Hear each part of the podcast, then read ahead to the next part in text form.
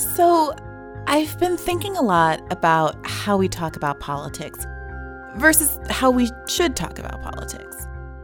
At the debate so far, the topic of K 12 education has technically been covered, but it was raised primarily as a question about Joe Biden's record on school segregation and Kamala Harris's objection to that record based on her own personal experiences. The millions of students who attend schools that are as segregated now as they were 30 years ago, they weren't really part of the conversation at all. Now, admittedly, I noticed this because I was eager for Bernie Sanders to have an opportunity to discuss his Thurgood Marshall education plan, which was described in The Nation as, quote, the most progressive and equitable public education agenda of any presidential candidate in the modern history of the United States. He actually has an integration plan. But my personal frustrations aside, sometimes it seems like the people who run the news are less interested in eliciting information that would be useful to voters, people who really worry about their children's education, than about creating viral moments. While education is framed as an interpersonal dispute, healthcare is framed as an accounting question rather than an ethical one. How will we pay for that rather than can you ever put too much value on a human life? And when it comes to so called identity politics, well, it feels like we're having increasingly reductive conversations. Myriad headlines opine on a given candidate's ability to capture the interest of Latinx voters. Reporters ask me, what is the campaign strategy to, quote, attract black students in particular? Asian American voters are completely invisibilized, despite making up enormous percentages of populous states like California and New York. And Native American voters are more often than not treated as a footnote, their symbolic value counting more to cynical politicians during election season than their electoral weight. These groups are treated monolithically, and our interests are assumed. Latinx issues are often reduced to immigration. But while 1 in 10 Latinos is undocumented, a full 20.6% of non elderly Latinos are uninsured. Is Medicare for All not a Latinx issue? About 40% of immigrants hail from South and East Asia, Europe, and Canada. In fact, among new arrivals to this country, people from Asia have outnumbered Latinx folks since 2010. Quote unquote black issues are supposed to basically boil down to criminal justice and maybe reparations. But black women hold more student debt than any other group. Is college debt not a black issue? In fact, under the reparations section of the Movement for Black Lives website, the first prong of the BLM reparations policy is full and free access for all black people to high quality educational opportunities, including public community colleges and universities. Not only does the website cite loan forgiveness as part of its ideal reparations package, but it actually links to Bernie Sanders' College for All Act under a section titled Model Legislation. Today marks the end of Hispanic Heritage Month. And this week on the podcast, I had two conversations that really highlight communities whose political interests are painted unfairly narrowly, often at great detriment to the political agency of that community. First, I spoke to the Bernie campaign's dynamic and brilliant national political director, Ana Lilia Mejia, about her background in organizing and how she connects the needs of the various diverse constituency groups she engages with on a daily basis to the policies and objectives of the Bernie Sanders campaign. I ask her, What's your why Bernie pitch? And how has your background as an Afro Latina informed your approach? Next, I spoke to Tom Sexton of the Trillbilly Workers Party podcast, and we talked, among other things, about how the interests of Appalachians are inadequately captured by the discourse about so called Trump country. We've all heard about the opioid crisis, but what about Appalachians and the environment? States like West Virginia and Kentucky have been treated as colonies for mineral extraction rather than places for real community investment, and the people who live there are deeply concerned with the environmental consequences of coal extraction and fracking. So, why are these environmental justice issues treated as the exclusive province of well to do liberals. Sure, some stereotypes about who cares about what have their origins in legitimate trends, but often they obscure more than they reveal. It's time to acknowledge the full breadth of who we are. Solidarity depends on it.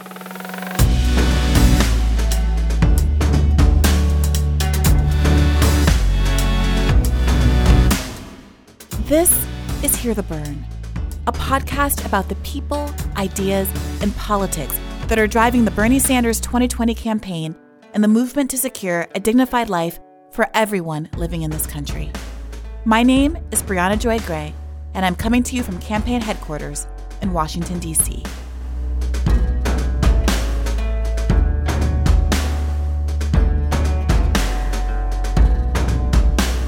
I'm so happy to be joined today by Ana Lilia Mejia, our National Political Director. Good job, by the way. oh, with my pronunciation? Oh, gosh. Well, it is Hispanic Heritage Month. Yes. Or will be still barely when this episode airs. And so I wanted to talk to you for many reasons. One, because you're a dynamic superstar, and I think the world needs to know more about who you are on the campaign and what you do. And also because I want to talk to you a little bit about organizing in Latinx communities, how the campaign is doing, and what the kind of interests and needs of the community are more broadly. Um, but first and foremost, what to the uninitiated does a national political director do? So, our political political team essentially manages the relationships for the campaign. Obviously, our main target in any election is turning out voters.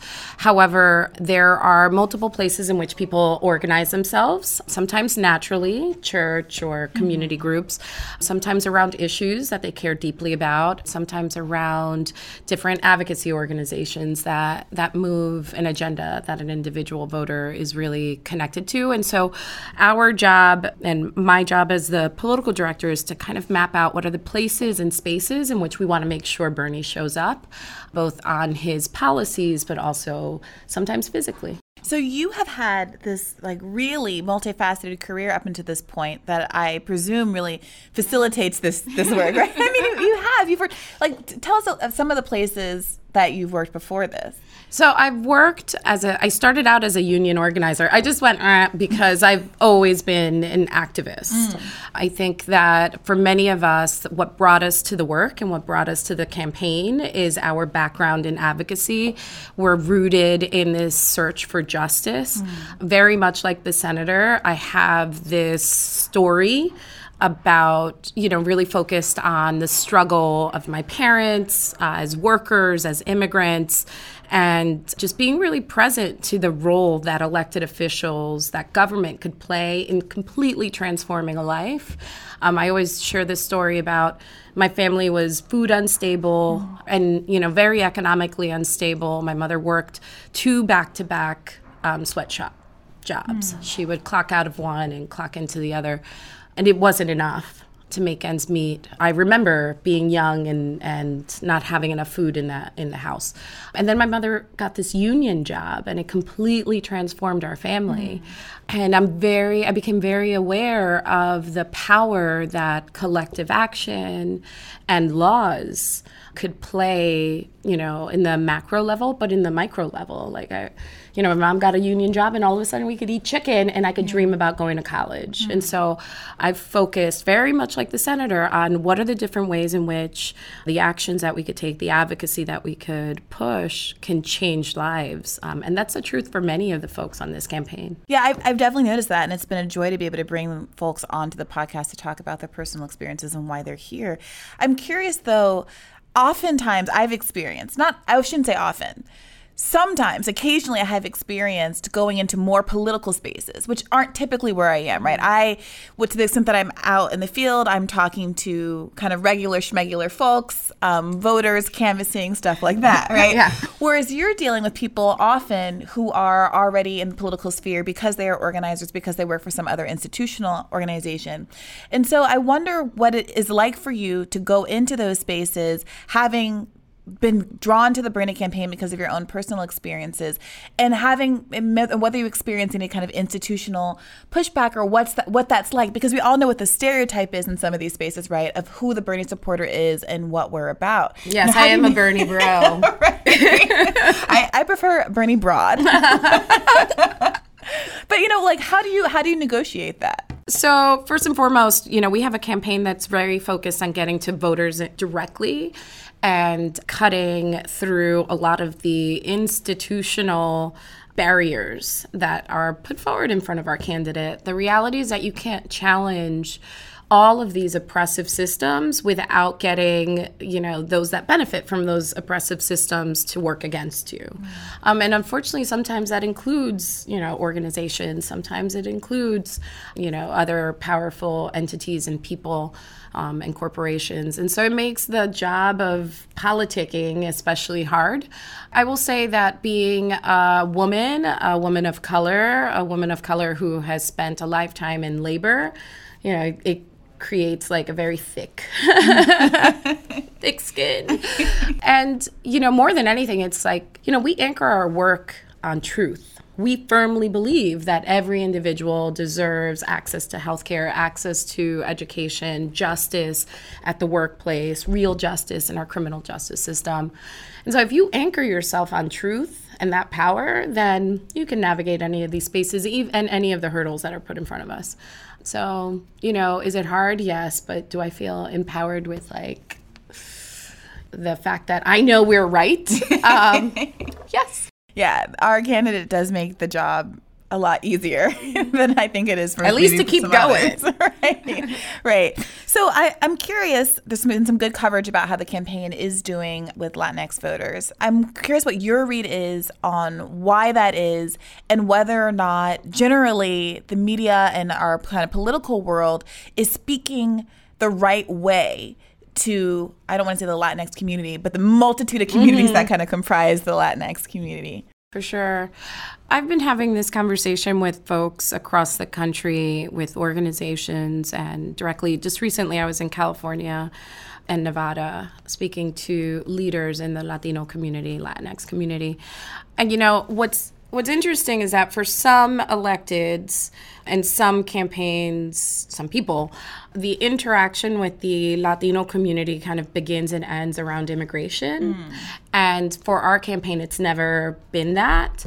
Obviously, immigration, immigration reform, the need for a pathway um, to rectify, you know, the situation for so many millions of people is of vital importance. But we have always moved towards this holistic and like intersectional solution for the oppressions that face um, working class people in this country, including immigrants and Latinos.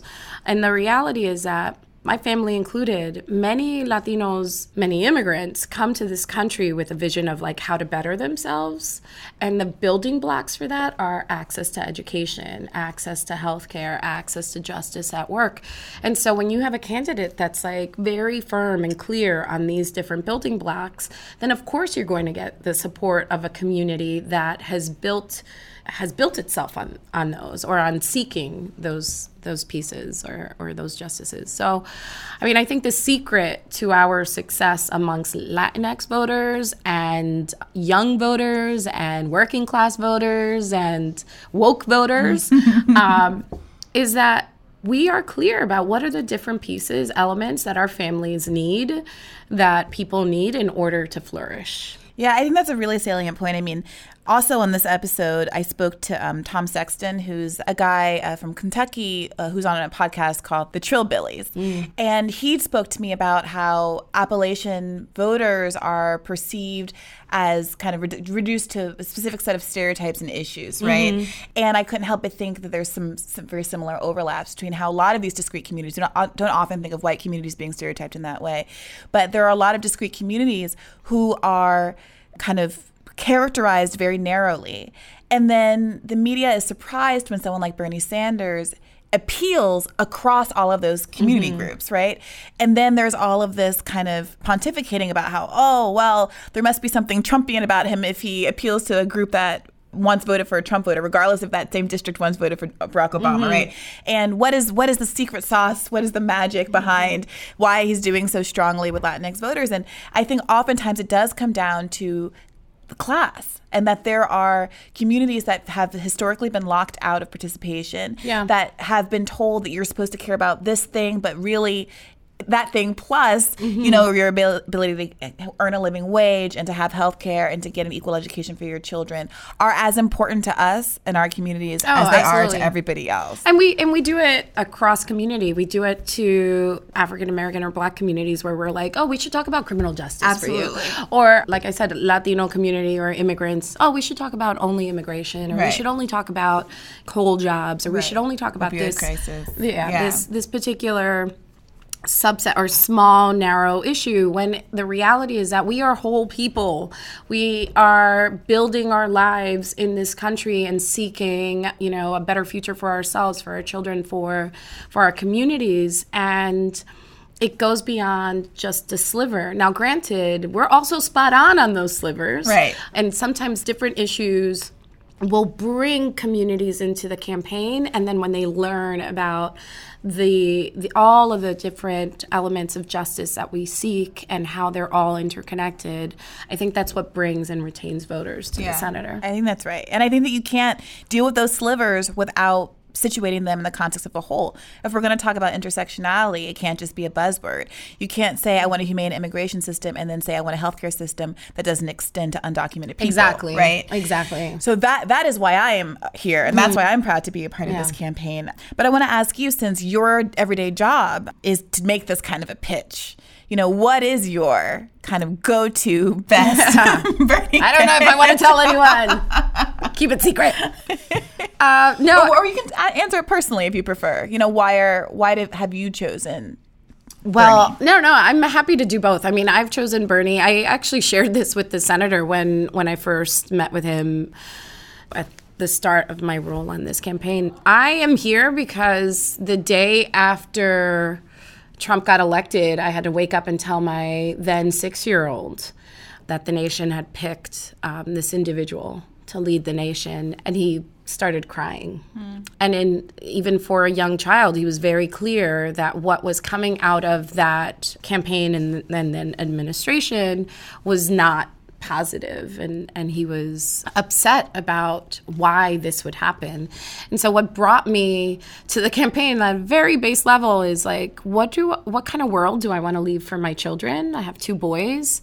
You know what kind of world do i want to leave? What kind of future can we create for them and, and other children. And I want someone that wasn't going to make my kid cry when they won. so there's that. And then what I share with with folks as we you know different elected officials different organizations different thought leaders as we try to onboard them in support of the campaign what i talk about is you know we are big and bold we are not beholden to corporate interest. We have the freedom to speak truth, and we consistently do it.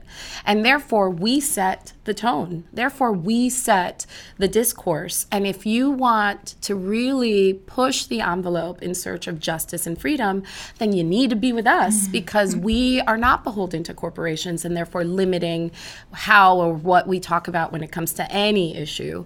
We have the freedom to really speak truth to power, and anyone that wants to do that like needs to be on board with Bernie Sanders. So specifically when it comes to Latino outreach, given that it's such a one large voting group, two, a voting group that is intrinsically valuable on its own merits outside of electoral politics, and three, one that the senator is doing well with. What are we doing strategically to retain their support mm-hmm. and to grow that support? So obviously, we were being targeted in terms of you know what communities we're going into and what issues we're uplifting and making sure that we're pointing to the intersectional ways in which we could uplift that community. Like i said not limiting to what is the stereotypical issue. So there's that. We have a really broad group of organizers specifically constituency organizers that are engaging with the community and we're being intentional in driving our volunteers who are equipped to reach that community to help us do so. You know, the Latino voting block is very interesting, interesting and complex. You have, you know, mono Spanish language speaking voters, and then you have um, members of the community that are ineligible to vote but have spent their entire lifetime here, have an entire network of people around mm. them that can vote on their behalf. And so figuring out ways in which we reach these voters in the language that they feel comfortable in, empowering them to to either go out to vote or ignite their network. All of that is going to be very critical and important, especially in you know states like Nevada, Colorado, California, where they're early states, and and the Latino vote is going to matter a lot. So this past weekend, we had a drive to make a million phone calls in 10 days, and we exceeded our goals, yes. making it, I think, at 8.5 days, we ended up getting to 1.3 million calls. I'm curious if is there an interest or a need in particular for folks who can make some of those calls in yeah? A- absolutely. Like I said, we're trying to reach voters in the way that is most accessible and effective. And so, like I said, we have mono Spanish speaking voters that if you are able, if you, you know, want to dust out your high school or college Spanish, um, you're welcome to. We really do need folks who are are fluent and able to engage these voters because it's going to matter in terms of turnout and winning big. Yeah. And it's probably true for other groups as well, language mm-hmm. groups. If you know, please do um, reach out and get involved if you're interested in helping with the campaign. If you ha- speak a second language, it's yeah, really useful. You could help Bernie and uh, practice your. Uh, language skills, or at least make your mother happy. I also made calls in Spanish this past week or weekend because I, I was like, okay, we have to hit these numbers. Um, yeah, I'm so I mean, glad that we exceeded them. I don't know that it's worth it for me to be dragging down the campaign with my eighth grade French to reach out to a handful of uh, Haitian voters who will probably immediately hang up on me. Um, but I'll give it some thought. Every bit counts, people. Every bit.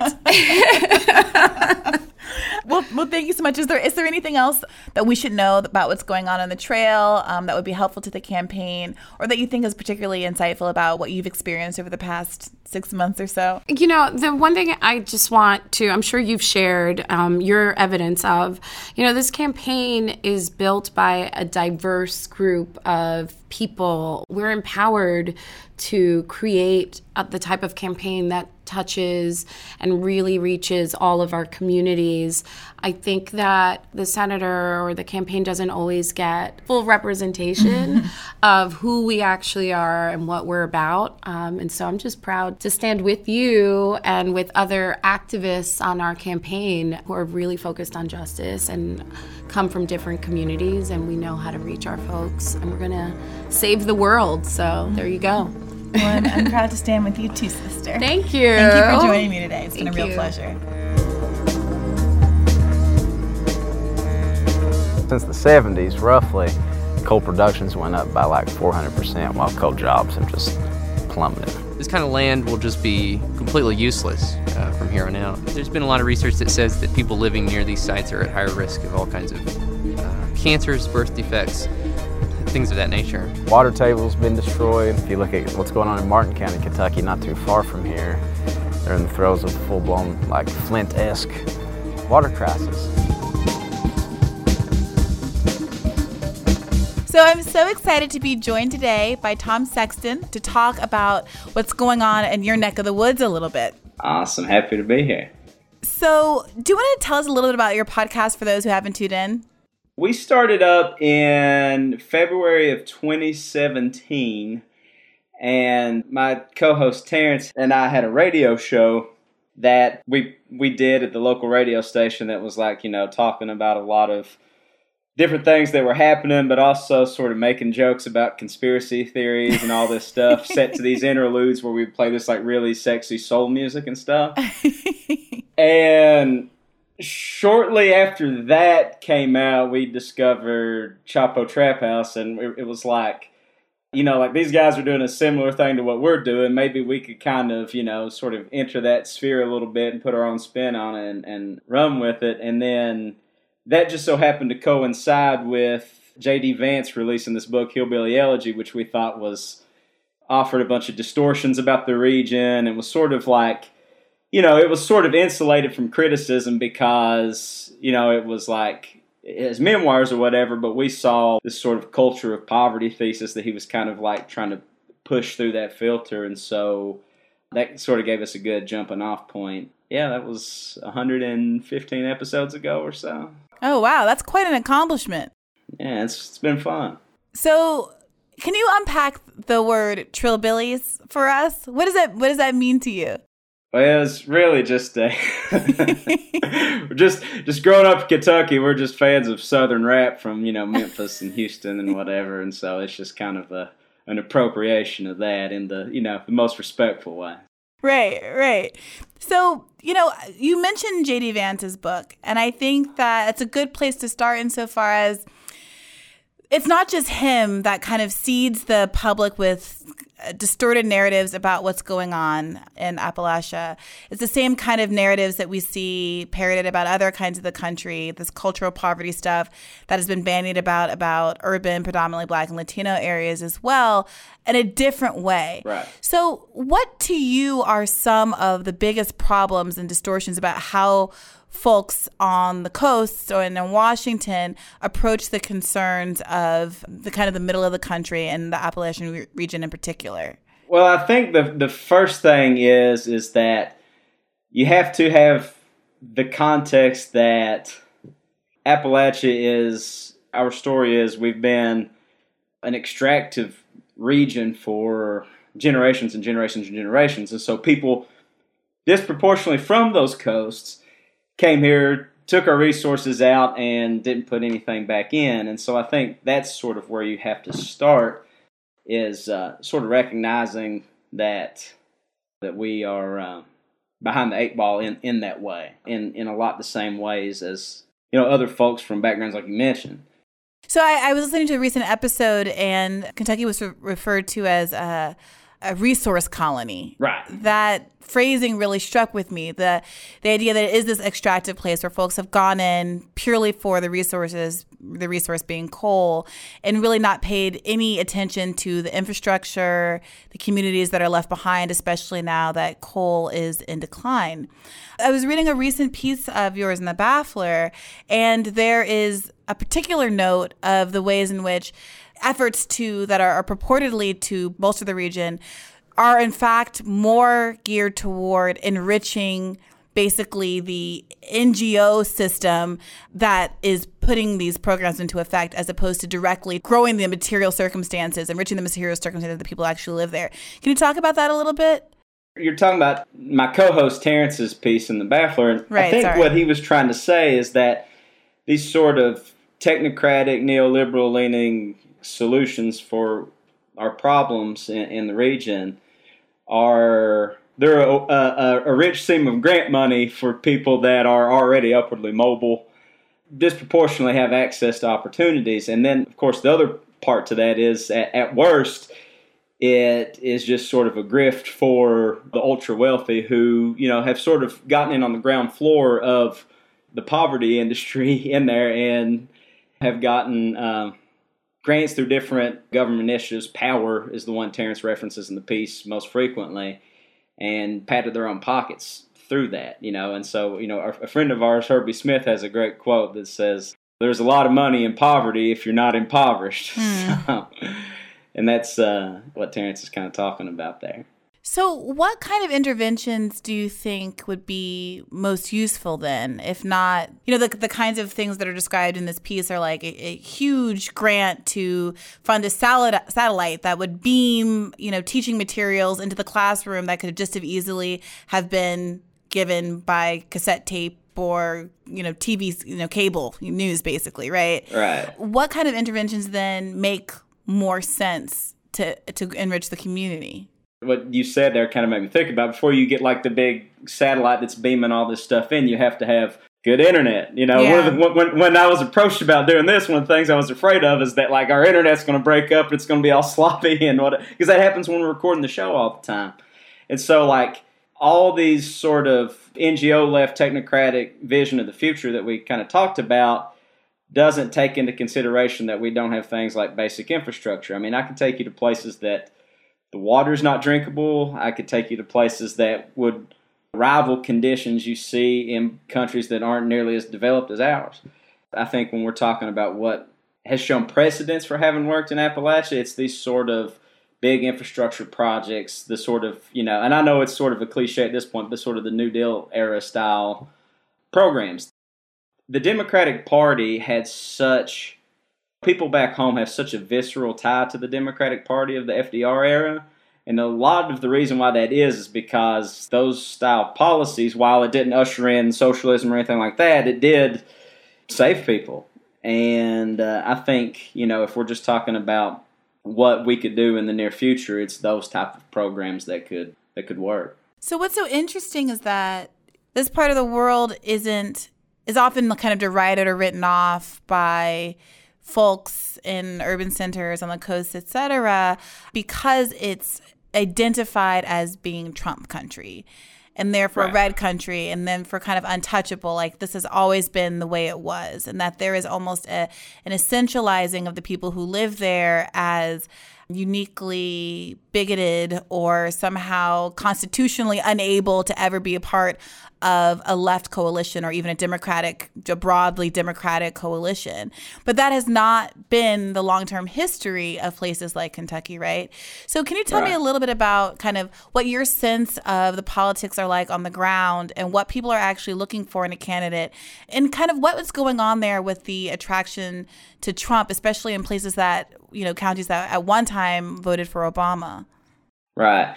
So yeah, I, I, think you know the whole notion of Trump country is just ahistorical. I mean, up mm-hmm. until George Bush's second election, Appalachia was the most reliable blue wall in the country, arguably. Mm-hmm. I mean, Jimmy Carter carried West Virginia in like his second run for president. So I think yeah, that's just completely ahistorical. The thing about the Trump country thing, I would say, is that, and you know, this is something that like we've tried to make a lot of sense of, and and the bottom line is people vote for whoever is speaking to their material concerns. And I think if you look at, you know, when Trump ran and he's like, you know, I'm going to bring coal back after coal had a serious decline that, you know, wasn't Barack Obama's fault. It was just the continuation of a trend that had been going on since the 80s. But when you have this guy, for all his warts and all the crazy stuff he's saying, I'm going to bring your industry back. I'm going to keep you in work. If your, you know, life is sort of precarious, I could see why you might take a flyer on this like crazy guy or whatever. And, you know, also to boot, it's like, and if the Democratic Party has sort of betrayed you and, you know, sort of left the party up to these sort of, you know, again, like we were saying, these neoliberal technocrats, I think it's not that far fetched for some of these guys to, like I said, take a flyer on Trump. And I, that's not like to justify the racism or anything like that. I just think that's the reality. I think people vote for their material circumstances.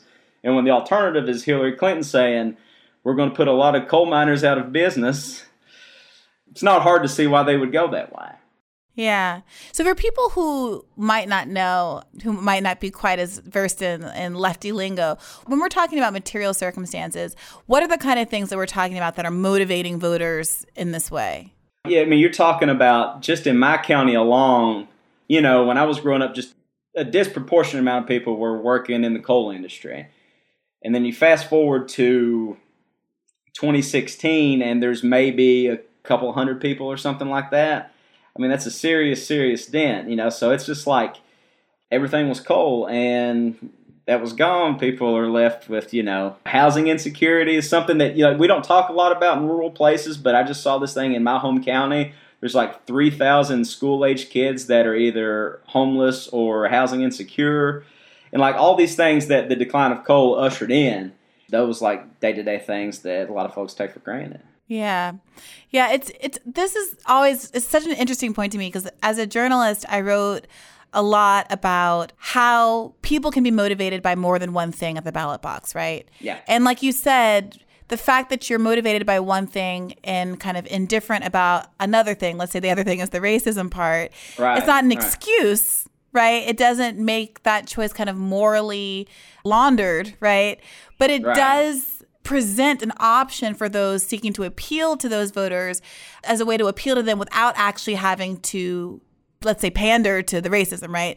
There is a kind of a view i feel like sometimes on the uh, among democrats that because racism was a part of donald trump's pitch anyone trying to pitch that same group of voters is required to use racism to pitch them And part of what was so frustrating about this narrative that says no part of the attraction to Trump was about economics, economic precarity, for instance, it, it basically meant that those people who believed that were taking economic precarity off the table as part of the pitch and basically admitting that they weren't going to make any appeal to this substantial group of voters that formed part of the Obama coalition and that are in a lot of ways necessary or, you know, at least a necessary part of how we're going to get back to getting Trump out of office. Yeah. So I, I'm curious to know a little bit more about your kind of personal political journey, what it was like for you both growing up, how you came to left politics, and what it was like for you kind of that first Thanksgiving after Trump was elected. well, I mean, for me, I think my family had always been like like I was talking about, like FDR, like Social Democrats or whatever. Mm-hmm. My granddad was a coal miner and he was a UMWA guy and, and all this sort of thing. So I, you know, it was imparted to me, at least from a young age, the dignity of labor and labor movements and all this sort of thing, even though if it wasn't really explicitly expressed in leftist terms or whatever. Mm-hmm. And then, you know, when the older I got and, you know, from personal experience being burnt by like the Obamas and the Clintons and everybody else and sort of that that that milieu, you know, and then all of a sudden there's these cultural documents like Jacobin magazine was was coming out, you know, around this time when I was sort of like opening up to this stuff and and you know, a lot of writers that I admire a great deal were, you know, being published in mainstream outlets but were had sort of a leftist bend. And so it's just, you know, it's it's an ongoing thing, but um I think it's a lot easier now to sort of come to like an awareness of uh, working class politics and left politics and stuff now than it was 15, 20 years ago or whatever. As far as the Thanksgiving thing, it's like uh, we we were never really a family that did like the whole uh, get your talking points ready to like combat your like racist uncles kind of stuff. You know, I I don't know like obviously I went there and complained about it and all that all that sort of thing. But uh, you know, it's interesting. I think now a lot of my family members that were just like diehard Trump because he was going to bring coal back or whatever it was are seeing sort of the holes in like all of his promises and all, all that kind of stuff and uh, you know which is certainly encouraging but you know it's like you know it's it's tricky it's like what do you do with people you love that are at least tacitly supporting like this racist president or whatever, you know. And it, it's it's certainly a trick, and I think an open question how you en- engage those folks and not write them off or whatever the right thing is to do. I'm not. It's tricky. You mentioned an uncle uh, and the idea that you know Trump was going to bring coal back, and I think one of the most interesting moments for me and kind of like the aftershocks of 2016 was this town hall that Senator Sanders did, I think, early in 2017 in coal country. I think, believe it was in West Virginia. And it was a Chris Hayes panel mm. um, in which it was the, the room, the, the people who comprised the broader audience were all members of the community. And there were small a smaller group of coal miners and fa- coal families who were brought up on stage to have this discussion. And at one point, Chris Hayes asked the audience, who here sincerely thought that Donald Trump was going to bring coal back? The President of the United States is not going to wave some magic wand and he's not going to pass some piece of legislation that's going to reopen the coal mines here in McDowell County. That's not happening. And no one raised their hand or maybe he asked it in reverse and everybody raised their hand. But the point is, nobody, everyone kind of acknowledged that they didn't think that magically coal, which had been in decline, as you put it, for decades, was going to yeah. make a magical resurgence. But what some of the commentators said, when some of the member, community members said, was they at least appreciated that he was diagnosing the problems of the community, acknowledging the importance of coal to the community, not speaking about it in this dismissive, antagonistic way that, as you pointed out, um, Hillary Clinton had done with that statement, and seemed to offer a solution even if it was a lie. Like, better the lie that recognizes my humanity than a kind of dismissive wave of, uh, uh of the hand, right? Yeah, yeah. People have, you know, such a visceral tie to that, like, labor heritage. I mean, like, whether anybody wants to recognize this or not, like all the, you know, liberals or conservatives or whoever you are that deride coal country don't realize there are still people that are dying today so you can turn your electricity on in places like where I'm from. There's this whole epidemic of black lung disease, which, you know, has just proliferated in the last decade or so with different advents in like trying to think of how to phrase this for the uninitiated, but just different advents in like extractive practices. What happens is they blow these mountains up to get the coal seams inside. And used to be they would just go underground and mine it out, and you would breathe that coal dust, and that was bad enough, and like you would get the disease like long term. But now we're seeing like young people that go to work in the coal mines that are doing it this new way, that are breathing in all these different silicas and, and different metals and different things.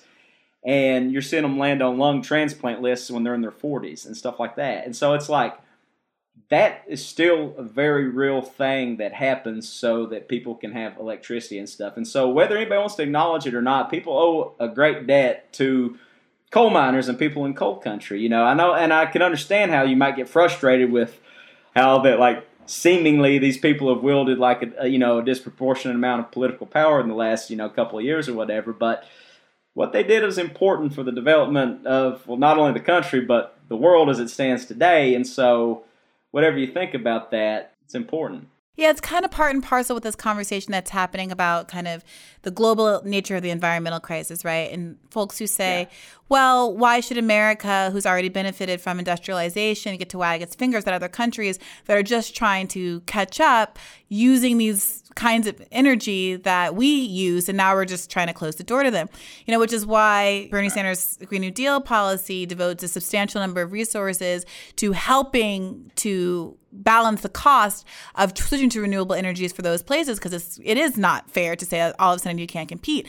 And the same right. it seems must be true for coal country that we can't have a green new deal without having a jobs program that's going to respect the need for folks to still continue to be employed after devoting their lives and multiple generations to mining this resource that enabled America to be what it is today.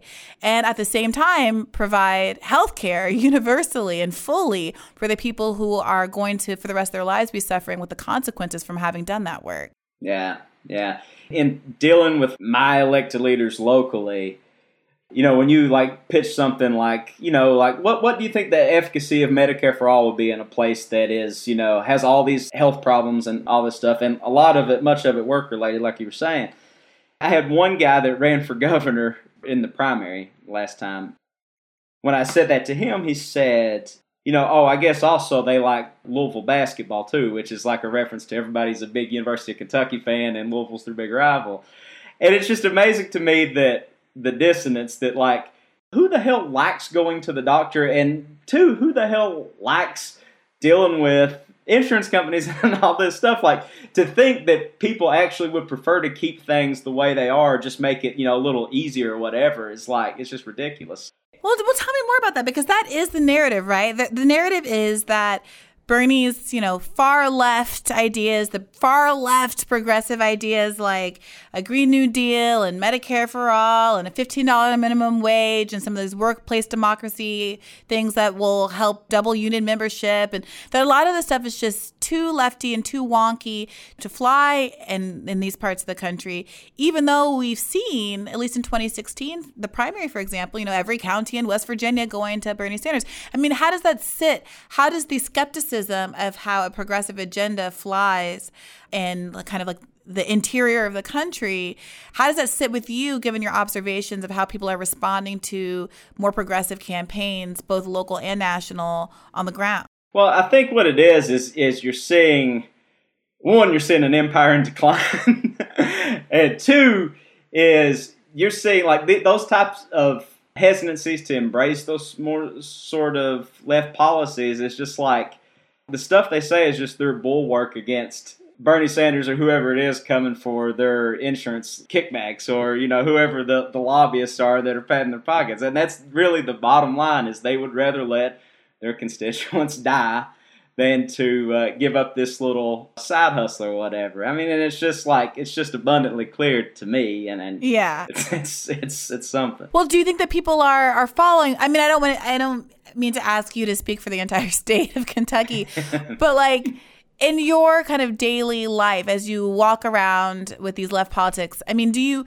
We've seen, for example, all these teacher strikes come out of um, these parts of the country, right? We've seen the the red red for ed movement coming out of red America, right? Disproportionately. Right. There is evidence, it seems, that it's not this like black, red, white, red, blue polarization that the way that the, the media basically treats it. But for you, like the, the narrative is this won't work. Candidates like Bernie and even Warren aren't going to translate to this part of the country.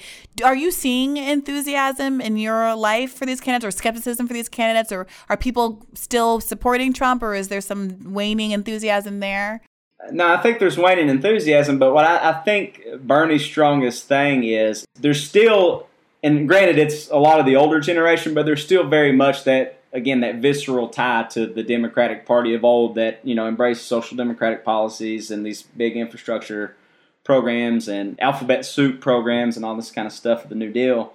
And I think the trick is going to be how do you play on that to not only keep the older generations that you know still have some proximity to that era engaged, but also how do you take that to the younger generation? And the common denominator is people's material concerns. You know what I mean? It's like with the you know the teacher strikes and you know like the coal miners doing the the blockade in Harlan County recently and all this stuff. It's like I see all these sort of think pieces and everything written about it, but the common denominator of all that stuff is people just want to get paid the yeah. work they've done. Yeah. We could parse it out all day and it's like, well, you know, is you know, what's is there some sort of Maoist peasant rebellion fomenting in Harlan County? It's like, no, these guys just like want to get paid and like it's as simple as speaking to those material concerns. I mean, there's no great trick to it. And uh, if Bernie can sort of harken back to that sort of FDR era New Deal heritage, but also make it palatable for younger people, which it, we can both see that's happening. I think he's going to be uh, formidable, but um, also, you know, it's just going to be a, boon to people living there. And I think that um, people are embracing that. And my mother, who I wouldn't necessarily consider an exemplar of progressive politics, is like, yeah, if Bernie would have won the primary, I would have voted for Bernie last time and all this stuff, you know? So it's like, if you know he can crack through the primaries, I think he's going to be in good shape in places that um, people think he won't do well in. So before we wrap up, I want to ask you a little bit about the prison industry and mass incarceration because the, one of the other interesting points of overlap between the economic struggles in urban centers, which is disproportionately black and brown, and the economic marginalization in Appalachia, which is disproportionately white, is the fact that the prison industrial complex has gotten its fingers in there too. And I was reading about how the land which is perceived as kind of not being good for much else after coal mining, except for building prisons, has in fact become fallow ground for prisons being built at an alarming rate. Can you tell us a little bit about what's what's going on there and how it's affecting the community? Yeah, so like in in my county, Letcher, up until this past year, it was they had this proposed prison project, the USP Letcher. It was the only federal prison in the pipeline to be built. And we were lucky enough to kick the can down the road long enough, and through some organizing efforts with people in the community, they uh, pulled the record of decision on that prison, and it's not slated to be built anymore. Interestingly enough, the Trump administration cites some friends of mine, Sylvia Ryerson and, and Judah Schept, who's a professor of, at Eastern Kentucky University, in their research saying that like yes actually there's no economic benefit to these communities. Actually it, a lot of times it's to their detriment. It's one of those things where our congressman our republican congressman hal rogers if that prison were to have been built it would have been the ninth either federal state or private prison in his congressional district. You're talking about like a little swath of eastern kentucky that's like you could drive from one side of it to the other in like two hours and change for our purposes is like you know when we were organizing against the prison to be built in our hometown you know we didn't want this sort of narrative reinforced that this was just a bunch of like white people locking up black and brown folks and sorry this is our economic redevelopment and and whatever we're fortunate enough now that I think a lot of people agree that there's no moral imperative involved to this analysis, but like that it's just bad business to be locking up a ton of people. I think it makes it slightly easier to organize against those things by virtue of that fact. But uh, still, you know, the, there's work to be done around uh, getting people to recognize the humanity of people and that uh, we don't need to be building as was our case, you know, these multi-million dollar, $444 million monuments to human misery and these like, they were going to build ours in in this place that was just like a stone's throw away from like one of the oldest forests in the world. It's not just like they're just like you know slapping these places up on like you know just old abandoned land that they can't do anything with, which is bad enough because the folks locked up there still have to drink the water that has to come through there and everything. Like they have no autonomy in the situation, but uh, they're also not above just destroying what we do have that could bolster tourism or whatever it is to build these things too. So uh, I'm glad you brought that up because it's it's important work that's going on down there. Well, I appreciate you know you being involved and talking about it and raising awareness about it. Before we go, I'm curious whether you know I I am forever embattled with the mainstream uh, media, it seems, and you know, trying to push back against ways in which they characterize not just this campaign but the broader movement for progressive values in ways that I find often to be kind of dishonest at best. And so I'm curious from your perspective, how can the media do a better job covering Appalachia? What would you like to see different about the story, whether the stories they cover or the way that they talk about what's going on, and perhaps also with an eye toward how they talk about the potential for coalition building broadly with App- Appalachians as part of a larger left movement that's going on right now. In my experience, just like handling requests from journalists or whatever, they have this story written before they get there and they're just trying to find the characters they can plug in to like make it make sense. And so in that what that usually translates to is downtrodden coal miner that's at the end of his rope and all this stuff, and he voted for Trump because blah blah blah. And then you know it's just like rinse, wash, repeat. There's just this never-ending stream of these stories that come out. And I, I was talking with my buddy Leslie Lee from the Struggle Session podcast the other day, whose dad is from Harlan County, and we were talking about how like in Harlan County, you have this whole black community. They were all coal miners too, that were in the same labor struggles with their white counterparts and all this stuff, but nobody ever talks about them. And the number one piece of advice I would give is just to kind of kill those preconceived notions and, you know, just do the work of being a journalist and, you know, write what you see and what people say and not try to like fit it into your template for the story you want to write. Well, Leslie was a guest, and I think on our, our, third episode of the podcast where we talked about the Bernie Bro mythology, maybe we should get him back on and talk about kind of diverse perspectives of what's going on in Kentucky right now. Yeah, tell him to come on my show too. I would definitely tune in for that. well, thank you so much um, for joining me today, Tom. Is there anything else that you want to shout out where people can find your show or anything else that our listeners should know about? Yeah, yeah. Uh, check out Trillbilly Workers Party at all the usual places you would think to find it. And uh, also in the spring, we're going to be looking to get back out to the Northeast. Maybe some New York shows, some Philly shows, maybe Boston. It's not clear where we will be going yet, but we'll be getting out with our buddies Street Fight Radio and District Sentinel, who we uh, just finished a nice run of shows in the South with. It was a lot of fun, so uh, looking forward to getting back out with those guys. Yeah, thanks, Briahna. This was fun. same here. Thank you, Tom. That's it for this week. Let us know what you think at hearthebern at berniesanders.com or send us a tweet with the hashtag hearthebern. If you haven't done so already, please, please, please take a moment to rate, review, or like us on Apple Podcasts, SoundCloud, or wherever you're listening. As always, transcripts will be up soon. Till next time.